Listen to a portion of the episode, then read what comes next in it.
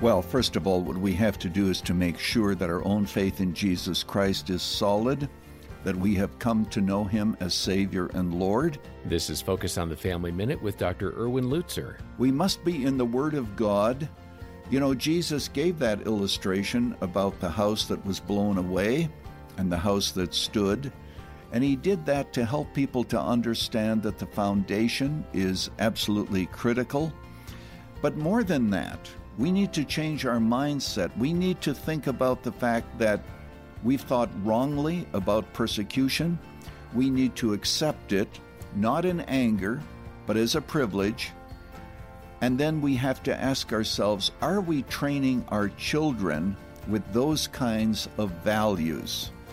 Or are we going to give the culture whatever the culture wants? Hear more at FamilyMinute.org.